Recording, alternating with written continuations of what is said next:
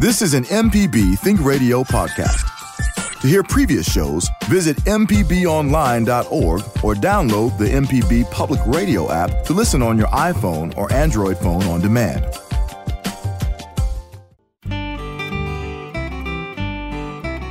Welcome back to Creature Comforts on MPB Think Radio. I'm Kevin Farrell here with Dr. Troy Major, veterinarian at the Animal Medical Center in Jackson, and Libby Hartfield, retired director of the Mississippi Museum of Natural Science. With the high amount of rainfall and Mississippi River flooding, wild turkeys and other wildlife have been displaced and pressured.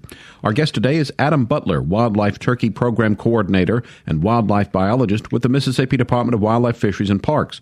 We'll talk about how the flooding has affected the wild turkey population and turkey hunting season, and Dr. Major's here ready to take some pet questions. So join our conversation with your phone call. The number is 1 877 MPB Ring. It's 1 877 672 7464, or you can email the show, send it to animals at mpbonline.org. And always a reminder that if you miss Creature Comforts on Thursday, it repeats every Saturday morning at 6. So good morning. Hope everyone is doing well this morning. Good morning. Good morning. morning. Uh, Libby, you are working on some events there. Tell us about, jotting yeah, down some notes. So, just, what do you have for us? Um, pulled up some things. Uh, First off, the dinosaur exhibit is opening at the Mississippi Museum of Natural Science this Saturday, June the 8th. And um, I went by the other day, and there are big life size dinosaurs outside in the yard and growing inside. So uh, it, I think it's going to be really cool. Mm-hmm. Animated and sounds and the whole thing. And then uh, down in Pascagoula, the Pascagoula River Audubon Center, June the 27th, wants us to know that they've got a Birds and Brew event okay. from 5 to 7 that evening. And then the other end of the spectrum, I guess, in Clinton, Nature Nuts for age 2 to 5. And that's happening Friday, June the 21st from 10 to 11. And I got notices from Strawberry Plains and between Strawberry Plains and the Pascagoula River Center and everything in between, there are all kinds of great nature oriented camps for kids. Mm-hmm. Everybody's noticed said that very few spots left, but if you've got a young person that you would like to uh, put them in something fun to do for the summer where they would also learn a little bit about nature. If they're a nature nut, maybe you need to sign them up for one of these camps. All right. Um, we've got a couple of emails here, and a big shout out to folks who've begun to give us uh, pictures along with when they're looking for identifications. Uh, that's always very helpful. And the other thing too is uh, if we can't in here in the studio figure out what it is, Libby's got her folks that she knows from the Museum of Natural Science that will get the the information. So if we don't cover it on the air, Libby does a good job of following up uh, with emails back to whoever is sent in uh, looking for identification. Before we get to that, though, uh, Dr. Major, last week we started talking about the heat and the summer heat, and it comes to our pets uh, here in Central Mississippi, got some rainfall, so it's cooled down just a bit, but we know it's going to heat back up again eventually. Uh, are there some signs that you can look for, especially maybe in your dog, uh, of possible uh, overheating? Very good question. Uh, a lot of times you'll see that they will, when they're overheated, or it would be more aptly described as heat exhaustion. Uh, of course, dogs pant a lot, and that helps to dissipate the, the heat. They need plenty of water, and usually most dogs will want to relax, want to get out of the sun, and would not be encouraged, not want to be encouraged to do anything. So, uh, but panting, uh, hot to the touch, even, and if you have a thermometer handy, an elevated temperature, taking a rectal temperature on a dog, it's usually around 101.5, give or take. Uh, and anything much over 102 to 102.5, you would be concerned about. Okay. Uh, and we also have an email concerning keeping dogs cool. This one comes from Bill in Biloxi, who says, We have a 25 pound short haired black dog. He spends about half his days in our large fenced in yard or large screened in back patio. The patio has two ceiling fans. Should we keep fans running when he's out there? Yes, I would. Just air circulation. The ceiling fans may not give as much uh, flow of air, you know, down where the dog is, but at least it would keep it moving. The other thing that some people do, and it, it works pretty well, is uh, a child's wading pool. Mm-hmm. Uh, we, I've had some dogs where they talk about the dogs will literally just go uh, lie in it uh, when they get hot. So that gives an adequate source of water. Of course, keep it clean, but uh, the small wading pool is an excellent source if you have several dogs, and some of them will probably just get in there and chill out. All right. As I mentioned, our guest today is Adam Butler, uh, Wild Turkey Program Coordinator for the Mississippi Department of Wildlife, Fisheries, and Parks. And Adam, we actually have an email that talks about wild turkeys, and it says, "When hunting turkeys, I go out at dusk and locate roosting turkeys by hooting like a barred owl. When the tom hears my call, he'll gobble back. Question: Why does the turkey gobble back, revealing his location? Would one think that he would want to remain silent to not reveal his location? That's a, a, very interesting question. Glad to be here for today. We're putting you um, right on the yeah, right, right on the spot. Um, I don't think we really know the answer to that. It's kind of one of those um, idiosyncrasies about turkeys that make them so neat. If I had to give an answer. Um, I would say there's been some uh, research the last several years um, studying uh, why turkeys gobble, when they gobble, that sort of thing, and some of that stuff has has had um, um autonomous acoustic recorders out in the woods. So researchers will actually take recording devices, put them out in the woods, and they record sounds um, for you know however long, weeks or months at a time. And some of those sounds will be turkey gobbles, and they can then go back to um, to their their laboratory and, and run those uh, digital files through a computer, and a computer can actually identify the gobble. So you're looking at kind of the spectrograph of sounds coming across there, and it's really interesting that that the hoot of a barred owl in that spectrogram, if you're looking at the the, the graphic of that mm-hmm. hoot, very closely resembles uh, the spectrogram of a hen calling. Uh-huh. So it could be something that, that there's there's somehow uh, sort of close, and and and the uh, gobbler hears that and is just primed to gobble when he hears that or responds that way when he gets gets uh, elicited that way. I, but I. I don't know. I, that's one of those things I don't. I don't. may not want to know the answer to because it's kind of one of those mysteries that really makes the bird so cool. And kudos to the barred owl there for maybe figuring that out that he's uh, trying to trick somebody.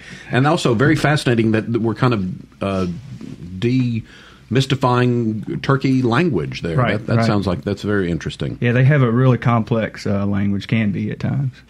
Okay, and we did get two emails uh, with pictures. One is from Memphis, if I remember correctly, Libby, and it's uh, some sort of spider I think that the they said they found in the backyard. Yeah, it's a kind of jumping spider. They said they found it um, uh, right by their back door, and I can I'll I'll go find out what kind of jumping spider and get back with them on it. But yeah, that's a cool spider.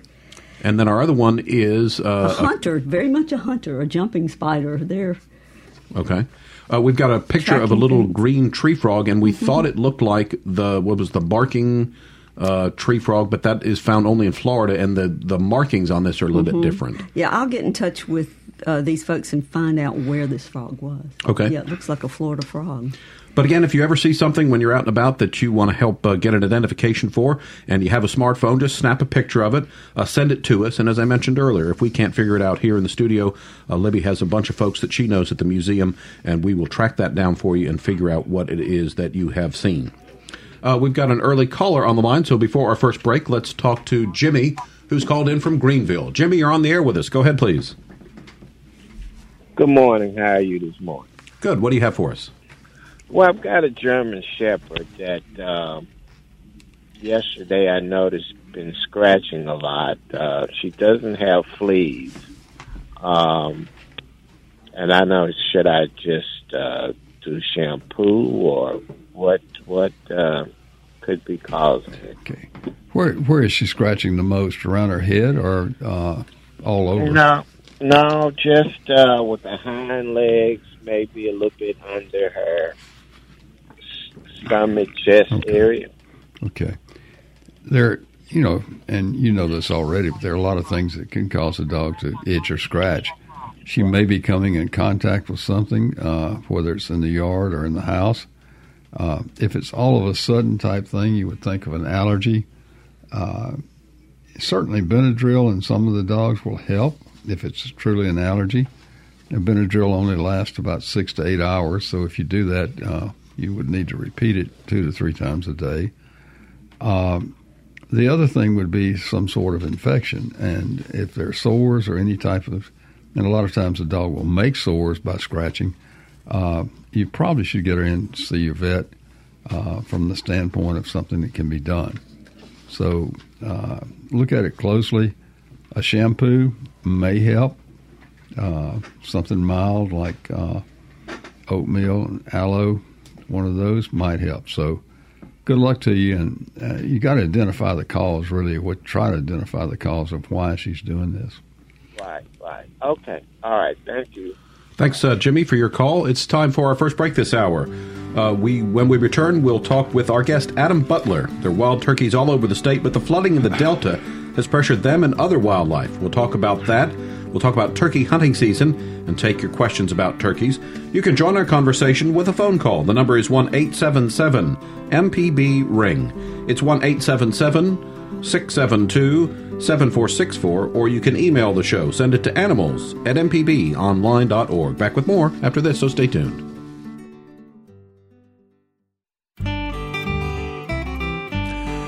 Welcome back to Creature Comforts on MPB Think Radio. Kevin Farrell here with Dr. Troy Major, Libby Hartfield, and our guest today is Adam Butler, Turkey Program Coordinator for the Mississippi Department of Wildlife, Fisheries, and Parks.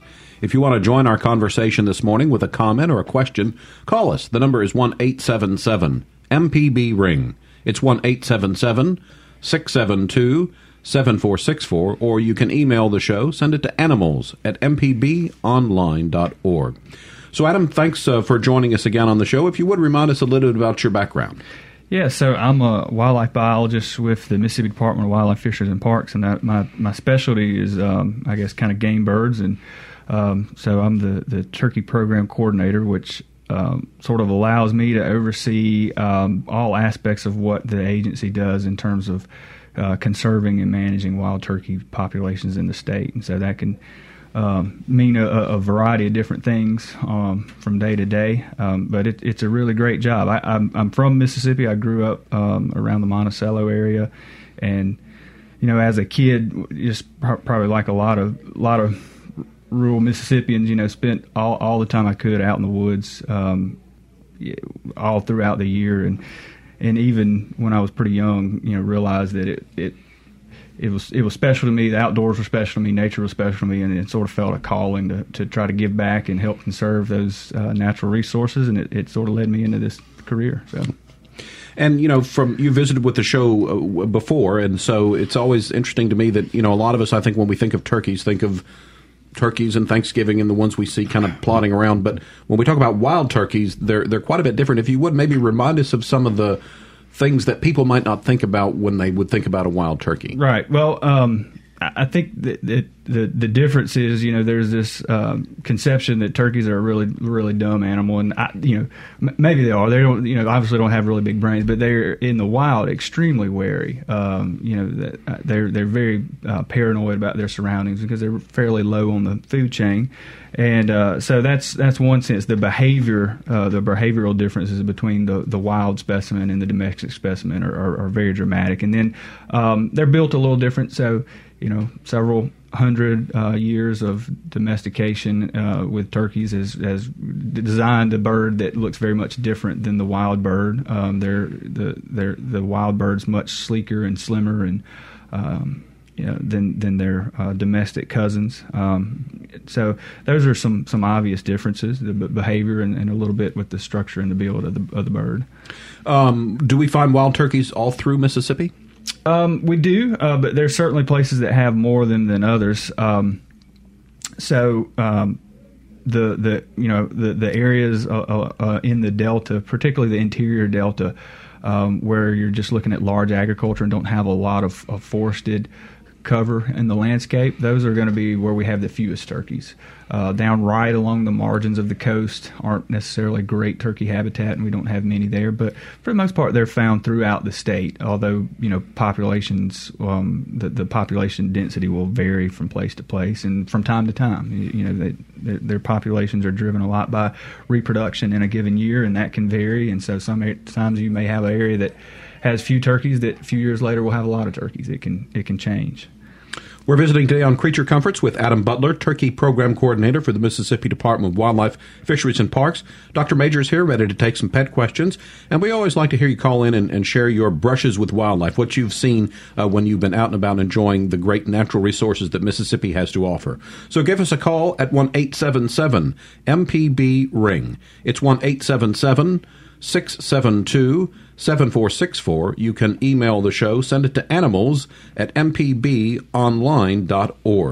So, Adam, are we currently in turkey hunting season? We, are not. We have um, we really have two turkey hunting seasons here in the state. One in the spring, one in the fall. The one in the fall is is very minimal. Uh, very few people participate. The spring season is really the one that that gets most of the attention and most of the uh, use by our sportsmen and women in the state. And uh, we, we just just ended it about a month ago. Um, that season usually runs from about mid March through the first of May here. So um, it coincides with kind of the breeding time period of the, the bird, where um, the males are, as you as your caller in, insinuated, or your uh, question earlier insinuated, that the males are gobbling, and so kind of the the uh, what the hunter tries to do in a lot of cases is call those birds up, and uh, it can it can make for a really challenging hunt um, because oftentimes the male is expecting the, the, females to come to him, and what the hunter usually does is try to imitate that and sort of reverse nature. So um, and the other thing that we wanted to talk about that we mentioned at the top of the show, and again, I think um, most of Mississippi has seen a lot of rain uh, throughout the spring, and we're in for another dose, I guess, from uh, that tropical depression that's affecting uh, most parts of the state. Um, how is this heavy rain and, and, flooding and that sort of thing affecting uh, the turkey population uh, in the Delta and in other parts of Mississippi?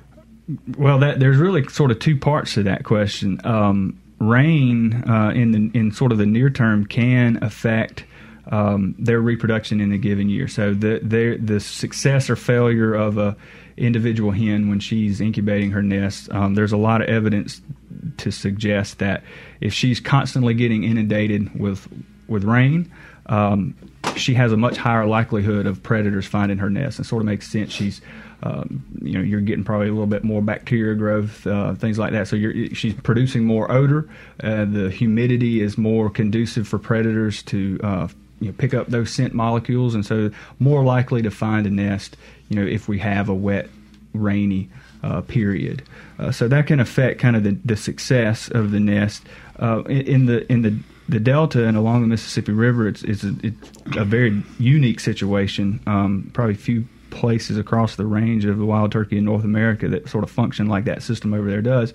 Um, and when you have a, a, late spring flood, you know, obviously, you know, turkeys are a ground nesting bird. So if, if the ground is 10 feet underwater, they're, they're not going to nest. And, and so in those cases, or a case like this year, you can essentially have an, an entire year where you, you have no reproduction and, and there's really no replenishment to the population. Um, so uh, that can cause those populations to decline, which is not necessarily uh, uh, the end of the world. Turkeys have um, adult turkeys have relatively high survival uh, compared to a lot of game birds. So um, you know. As long as we don't have multiple floods year after year after year, a turkey population can can generally weather one single year of, of heavy flooding. How many years are they able to reproduce? Like one um, female turkey. I don't think that they, you know, the, the or just I, an I, idea. Right, right. Yeah. I, I, mm-hmm. I, don't think that they ever get to a point in their lifespan in the wild where they're not going to be capable of reproducing. So generally, um, the first year females, the ones that are a year old, produce at a lower rate uh, than the adults do. Uh, usually, almost all the adults are going to attempt to nest. Uh, the first year females, maybe only half to, to three quarters will attempt, so there's a little bit lower. Um, but the the maximum lifespan of a turkey, the, the I think the record is about 15 years. We, there was a there was a, a turkey banded in um, I think it was Massachusetts that that was recovered 15 years later.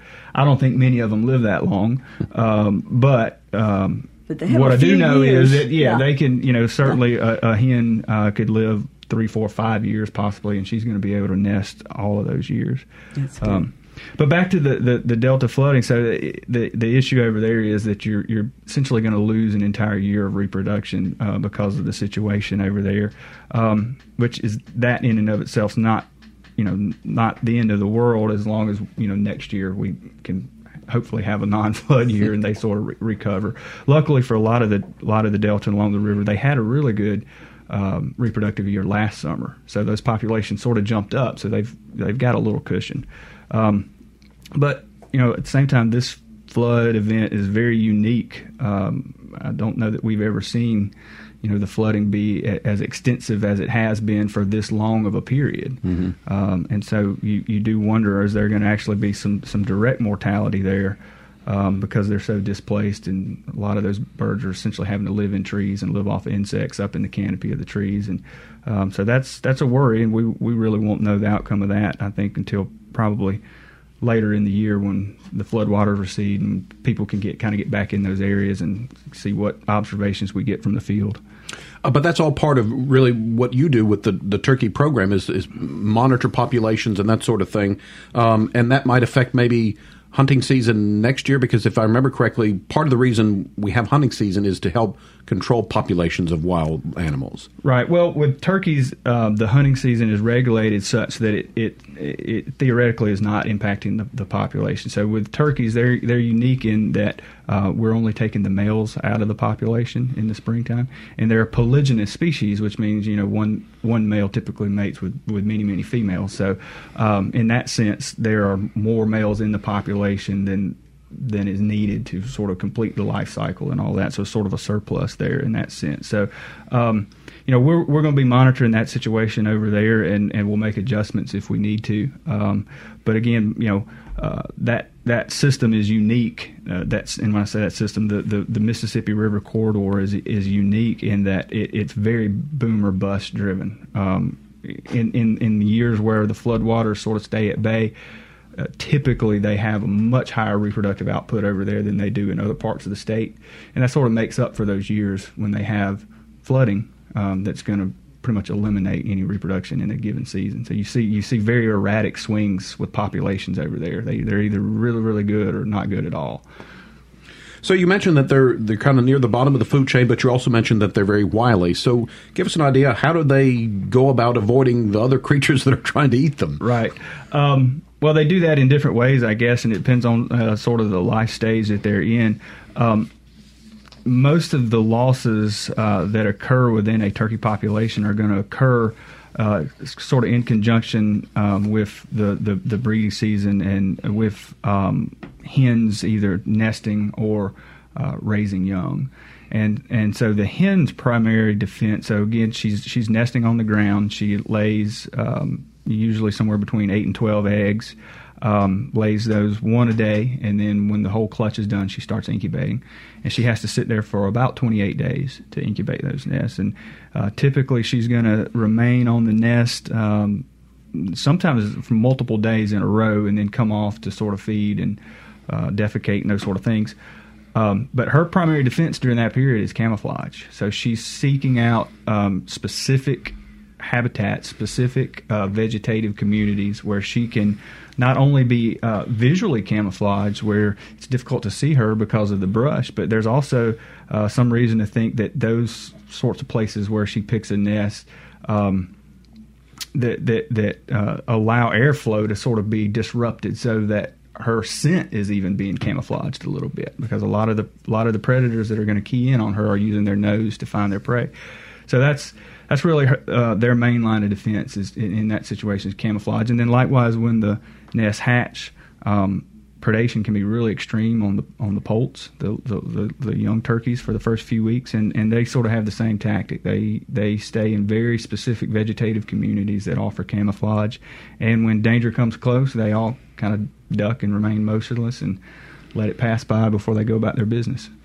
Uh, do the males stick around, or do they do their business and then? no, uh, male turkeys are not very good fathers. They they, they sort of uh, they do their their business and then they leave the the mother hen to do all the nesting and, and tending of the young, and they kind of go back to uh, just uh, trying to either attract other mates or, or eventually when the uh, breeding cycle kind of slows down, they all gather back up in, in bachelor groups of males. So for most of the years, the sexes are, are sort of segregated. Um, females, especially in winter, a lot of times the females and the males will use um, very different areas, very different habitat types, which is kind of a great mystery about turkey biology. We don't fully understand why they do that. Hmm. That's interesting. So there, there apparently there's a lot about their behavior that is is uh, mysterious. That's uh, very fascinating. I guess um, that's another reason why it doesn't hurt to to take the males out in the hunting season. right. They're not, right. yeah. yeah. They've already done what they're right, going to do, right? Right, right. right. Uh, we need to take another break. When we get back, we'll continue our discussion. We're talking about wild turkeys this morning with our guest, Adam Butler. Are you hunting turkeys this season? What's been your experiences? Uh, give us a call to join our conversation if you have a question or a comment about turkeys, a pet question, or maybe a comment about what you've seen when you've been out in Mississippi enjoying nature. The number is 1 877 MPB Ring. It's 1 877 672 7464, or you can email the show at animals at mpbonline.org. More creature comforts after this, so stay tuned.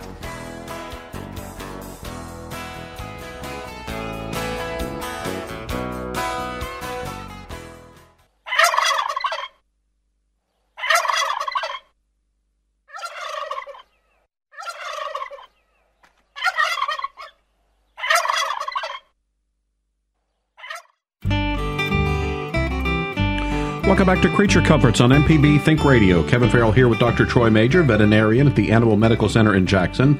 Libby Hartfield is the retired director of the Mississippi Museum of Natural Science, and our guest for today is Adam Butler, a wildlife biologist with the Mississippi Department of Wildlife, Fisheries, and Parks, and we are talking today about wild turkeys. Hey, we've got some open phone lines, so give us a call if you want to join that conversation.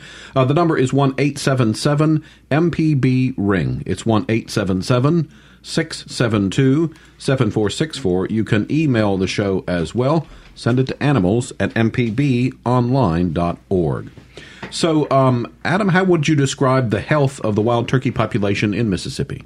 Well, in in, in one sense, um, you know, we're living in kind of the best of times when it comes to wild turkeys. Uh, th- this is a species that we really hold up as one of the greatest conservation success stories of the of the last century. So, if we were to go back um, a um, hundred years or so, uh, you know, the conservation movement in in the United States and, and really North America as a whole had not taken hold, and you know, a, a, we were kind of coming off the pioneer days, and, and, and a lot of the early settlers, uh, just as they expanded across our country, sort of saw a wealth of wildlife that they thought was just unlimited, and they acted accordingly. They acted as if it was an unlimited resource, and so for a lot of wildlife species, that was that was uh, a, a, very bad thing. Um, and you know, in that era, there there weren't laws. There weren't laws governing hunting seasons. There weren't laws governing the take of different wildlife species, and turkeys were one of those that that really took it hard. Uh, so by the uh, by the time of World War II, um, what had been extremely vast turkey populations across Mississippi and, and, really the whole of the eastern United States, and we know that from the accounts of the writings of early settlers. We know John James Audubon, for instance, you know, traveled. He was kind of based out of Louisiana, but he traveled into Mississippi a lot and wrote a lot about the turkeys he would see when he came. So we know that they were really abundant. But but by uh, the early days of the 20th century, that vast resource had been almost completely wiped out. And so, around the time of World War II, um, just after uh, the agency I worked for had been formed, we did surveys that suggested there were only about 5,000 turkeys in the entire state of Mississippi. Um, so, you know, back then we didn't have an Endangered Species Act or anything like that. But if we would have, you know, this this is a species that would have been in, in, in danger of extinction. We came that close, and through um, a lot of dedicated work, um, really one of the reasons the the Department of Wildlife, Fisheries, and Parks was originally formed was to restore things like wild turkeys. That was one of our first objectives the legislature gave us, and it took many many decades to do that, but it was a very successful program. Um, to now, you know, where we have turkeys in all 82 counties, and um, our our estimates are that we have a population somewhere around about a, a quarter million, uh, give or take, uh, depending on the year. Mm. And you know that story is sort of uh, played out not just here in Mississippi, but all throughout the United States and, and Canada. Um, so you know, in that sense, um, you know, we across a lot of our country today. We've got more turkeys than we've had in, in decades and decades and decades. Uh, but at the same time, uh, here locally, you know, we, we are seeing some, some trends with turkey population. Some of the things that we keep up with at the Department of Wildlife, like um, the kind of assessing the reproduction every summer, uh, we're seeing some trends that uh, do make us kind of raise an eyebrow and say, eh, okay, so something's going on here. We don't fully understand it. Uh, but there are parts of the state where clearly the populations have declined over about the last decade or a little more. And that's something that we uh, are really spending a lot of time thinking about and thinking about how to address.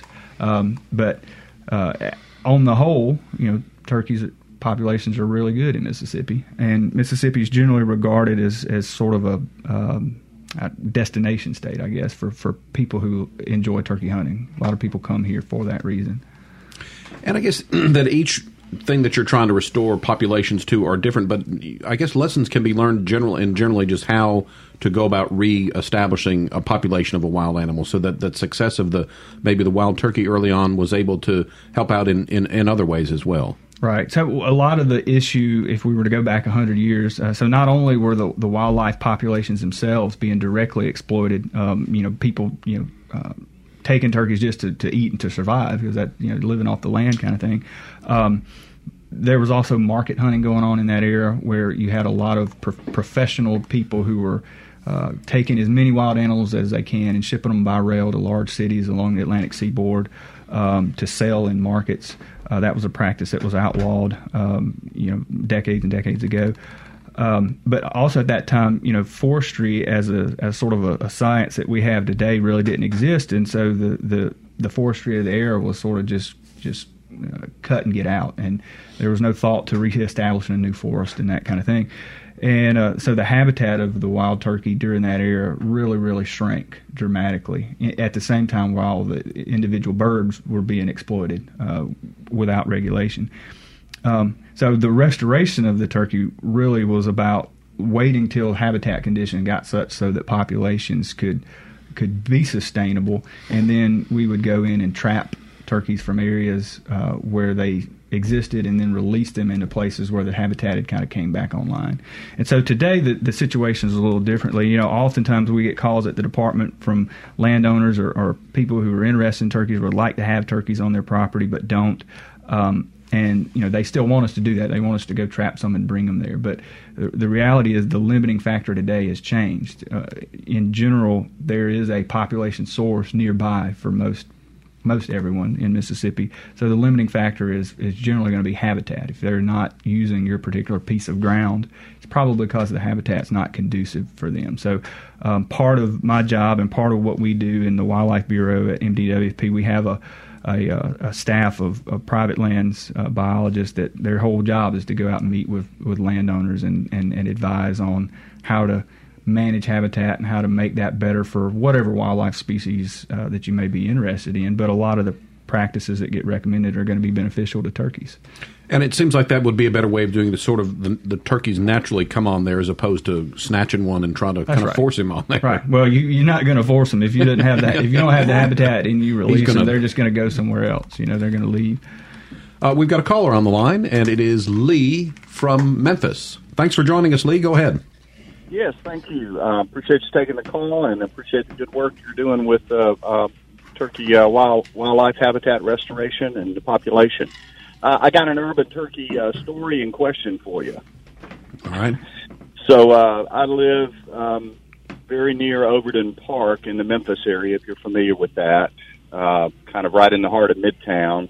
And about two months ago, to my surprise, around six or seven in the morning, I see a hen turkey walking down the street, uh, you know, a half a block from my house. Uh, followed the turkey, got several pictures, several videos. You know, I'm thinking, am I really seeing this, or do I just need another cup of coffee? Um, and I, you know, so my question is really uh, not related to habitat so much, but but how common is that? Uh, my first thought was to call the zoo and say, "Do you have an escaped turkey? If you do, I can give you the general vicinity where it is because we, you know, are five blocks from the zoo." Uh, but I wondered if if these turkeys are actually foraging further and further into the cities, you know, maybe along the Wolf River viaducts or or, or pathways, or you know, just just a curiosity question, really. Sure. Um, so you know, kind of the urban turkey thing is is not something we we see as much in the South for whatever reason. Um, but you do hear a lot of that in in kind of the, some other parts of the country that are more metropolitan, mm. up in the Northeast and such. Uh, wild turkeys are an extremely adaptable species, and so you know what they they really need are um, forested areas uh, with scattered openings and that sort of thing. And so there's a lot of suburbia that you know sort of superficially resembles that. And once they kind of get over their fear of humans and houses, they're able to live in those areas. So I'm, I'm going to guess that you know the area around your home there, Lee, would would probably be that way. Have some scattered trees and um, you know not not be overly developed, but have have you know openings and yards and maybe a couple right. of wood lots and that sort of thing. And and if they have that sort of environment, they can adapt to it and and persist. You know, pretty close to to man. So not. I wouldn't say it's common, but it's not uncommon. Yeah, yeah. Well, I wasn't sure if I should do anything with the photo. You know, should I should I report it in one way or another? But it, it, we are, you know, very close to that old growth forest, which is about 100 acres of, you know, kind of pristine forest right in the middle of the city. So, um, yeah. All right. That makes sense. All right. Hey, Lee, thanks for your call this morning. Appreciate it. This is Creature Comforts on MPB Think Radio. Here's an email that we got uh, that says, My wife and I often walk a woods road for exercise. We were climbing a gentle rise and saw a turkey just beyond the summit. The turkey saw us and immediately started running toward us. It was quickly airborne, got about six feet off the ground, and started to glide.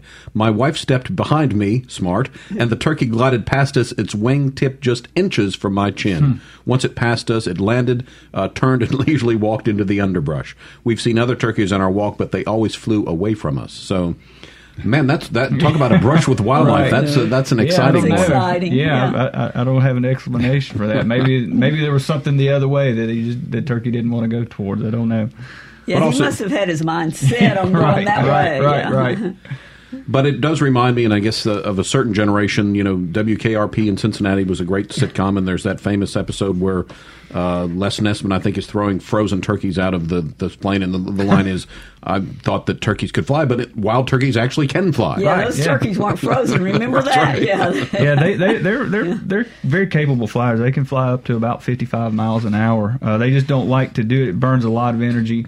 Um, you know the way they're the way they're built and the way they make their living, sort of foraging through the leaves. They generally are only going to fly if they absolutely have to.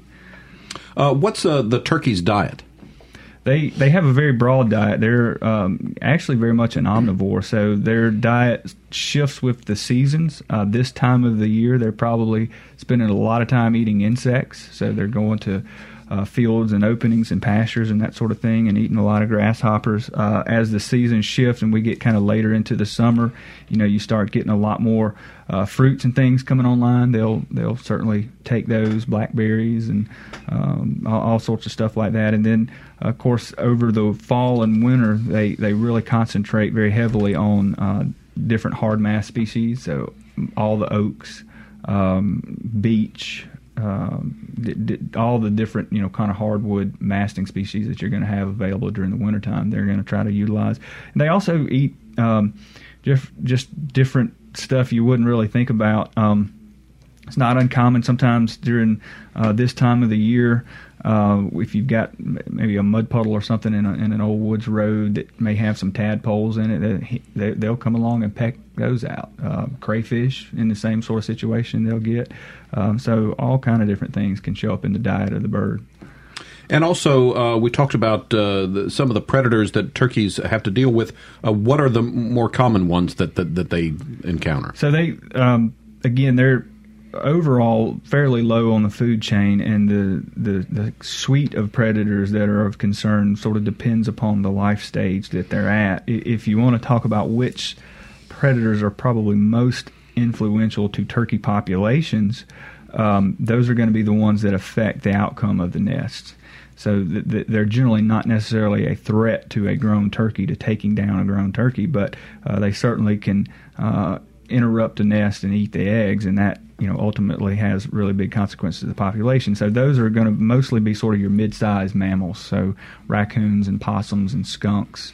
um, those sort of things. Maybe to a lesser degree, armadillos, um, snakes can be a, a, a, big nest predator. Crows can be a really big nest predator. Mm. So, if you want to talk about what's most influential to a turkey population, uh, that's that's probably it. Uh, interestingly, we uh, last uh, couple of years got a lot of calls uh, at our office. Dr. Major may have had some of these as well. We got a lot of calls of, of raccoons exhibiting kind of the symptoms of canine distemper, which is a disease that they periodically get that, that sort of erupts within raccoon populations and. Um, not surprisingly, uh, last summer the turkeys had a really good reproductive season, so there could be uh, some coincidence there between those two things. But once they become adults, um, bobcats are a big predator. Great horned owls are also a, a, really big predator of adult turkeys that people don't probably think about all that much. So. All right. Uh, time for our last break this hour. When we get back, we got a couple of calls on the line, and we'll continue our discussion with our guest today. It's Adam Butler, the wildlife biologist from the Mississippi Department of Wildlife, Fisheries, and Parks. We've been talking about wild turkeys today, but Dr. Major's here ready to take a pet question as well. Still time to join the conversation with your phone call at 1 877 MPB Ring. It's 1 877 672 7464. Back to wrap up the show after this break.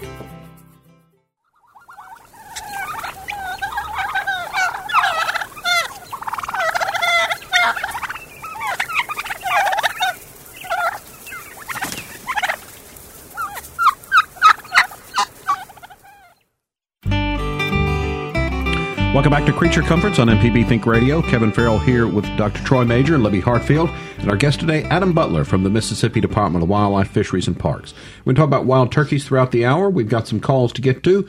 Let's start again in Memphis. Joe's called in today. Good morning, Joe. Go ahead, please.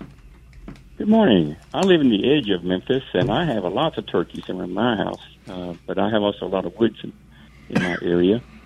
But I, I, I got a question. You said earlier in the show that there was a population in Mississippi. Turkey was down to about 5,000 several decades ago. Now it's about a quarter of a million. How do you count those turkeys? How do you find out how much you got? Well, uh, that's a very good question, um, and it, it's a question that you know the the profession of wildlife science has devoted a lot of energy to um, studying populations and trying to come up with estimates. Um, the the five thousand estimate that I gave you that was uh, I think done in 1947, so right around the right after World War II, uh, and I think in that day the population, the extent of the population was so few that they literally basically knew that hey, there's a few turkeys down in Amite County and there's a few turkeys over in Perry County, and uh, they were more or less able to sort of directly say uh, this is how many we think are in this flock and that flock, and there were so few flocks that they were literally able to almost come up with an exact uh, count. Uh, what we do today is more of, of, sort of a backdoor estimate. So we um, extrapolate out from our estimated harvest what we think that means in terms of the population. Uh, and so there's some science that, that tells us a, a number to, to sort of use as a corrective factor on if this many turkeys were harvested uh, during a, hunting season, that probably means there were this many turkeys out on the landscape. So it's it's not at all an exact number, um, but it's it's the best we can do. The only way to really get accurate, uh, statistically accurate uh, counts of turkeys are uh, catching them, putting bands on them, and then doing uh, what's called mark recapture estimates uh, which is not something that you could do to scale. That's really how you estimate on a really relatively small area, not at a statewide scale. So our, our quarter million estimate is as sort of a, a backdoor extrapolation uh, based on harvest. Okay. Hey, Joe, thanks for your call. Let's move on. Next, uh, our friend Lee in Woodville is on the line. Good morning, Lee. Go ahead. Good morning. This is for Mr. Adam Butler. Um, first of all, I'd like to say that we're here in Woodville Wilkinson County, God's country, home of the white-tailed deer and the eastern turkey, wild turkey. Look, first of all, I want to know, since there's quite a number of wild turkey in Wilkinson County, and there are turkey farmers and people that have the domesticated turkey at home, is there or have you heard of any of the inner reaction between interaction between the eastern wild turkey and the domesticated turkey, and also can you let the people know what effect the CRP or Conservation Reserve Plan has had on the growth of the wild turkey in Mississippi, and I will hang up. All right, Lee, thanks for the call. Always good to hear from you. Sure. Um, I, I, I think I understood the first part of that question as you know if someone has sort of a backyard flock of, of domestic turkeys, are they uh, is there possible interbreeding going on between them and the wild turkey? And I, I think that probably happens some. Um, there's you know been some evidence in the literature of that happening, but I, I don't think it probably happens to a great extent. Um, and you know the the inherent wildness of, of turkeys has been very much uh, turned down in in, the, in domestic turkeys. So even if they were to interbreed and, and sort of have a clutch of eggs that's half domestic, half wild, probably those offspring are not going to have the, the wildness that they would have otherwise had, and, and may not uh, fare as well as their you know fully wild. Uh, cousins, so that's not something that's probably going to perpetuate itself in the population over time. Uh, the second part of your question about CRP uh, is a little bit different, uh, a little bit more difficult to, to, to crack. So CRP is a program um, that uh, in in sort of agricultural areas uh, where there was incentives to plant pine trees on what was former ag ground, and there was a lot of reasons for that: stabilized crop prices, uh, runoff water quality, and it's it's had a, a, a, big impact on wildlife in a lot of ways. So in one sense, uh, CRP um, in, in, places took out areas that would have maybe been good uh, brooding habitat for turkeys. So you could argue that that was a negative effect of that program. At the same time, it it more heavily forested places that would have otherwise been very open and agricultural. So that that's actually a positive thing for turkeys. Um, the real issue, I think, it, it depends. It, it, as a lot of things in in the wildlife uh, biology profession uh, are. It, it, really depends. If if those pine trees that were planted are managed properly, or managed pro- managed in a way that is conducive to turkeys, if uh, certain practices are, are, done to create um, sort of the forest understory conditions that turkeys like, those can be very positive for turkeys. If if uh, they're not managed in that way, uh, they're not going to be as good for turkeys. So it really depends on how they're managed, whether that's a, a, a positive or a negative. All right, uh, last call of the hour. Our friend Sue in Beaumont. So a little bit pressed for time, so if you could be brief. I just want to make a comment. I, I think the wild turkey would have made a wonderful national bird instead of the eagle. I agree with Benjamin Franklin on that. All right. Okay. Thanks for the call, Sue. Uh, so yeah, that's I mean I guess uh, some kind of uh, turkey trivia that uh, I guess some of us remember that Benjamin Franklin wanted the wild turkey uh, as the as the national bird there. So well, there, there's some debate as to whether he was serious or not. Uh-huh. some some people sort of say he said that kind of tongue in cheek, but who knows. Uh, anything that we've uh, we haven't gotten to in the last couple seconds here, or maybe a reminder or, or something that you'd want to leave folks with? Um, you know, I, I think if I could say anything, it would be for folks that are interested in turkeys or any other wildlife to, you know, support conservation efforts, whether that be, you know, uh, with the Department of Wildlife, who I work for, we're funded almost exclusively by hunting and fishing license. So if you're not necessarily a hunter, but interested in supporting conservation, buy a hunting license anyway because it supports what we do. Um, again, there's also uh, turkey specific conservation organizations out there like the National Wild Turkey Federation that raise funds uh, that go back into habitat management and projects that benefit turkeys and a whole host of other wildlife. So, if you're interested in this uh, majestic bird, uh, seek out some of those ways to get plugged in. All right. Uh, that's going to wrap us up for today. Creature Comforts is a production of Mississippi Public Broadcasting Think Radio. Funding provided in part by generous listeners like you. To hear today's show or previous show, go to mpbonline.org slash creature comforts. Our show is produced by Java Chapman and our call screener was Michelle McAdoo. So for Dr. Troy Major, Libby Hartfield, and our guest Adam Butler, I'm Kevin Farrell, inviting you to stay tuned because up next at 10, it's AutoCorrect with the lady auto mechanic, Allison Walker. We'll be back next Thursday at 9 for another Creature Comforts. It's heard only on MPB Think Radio.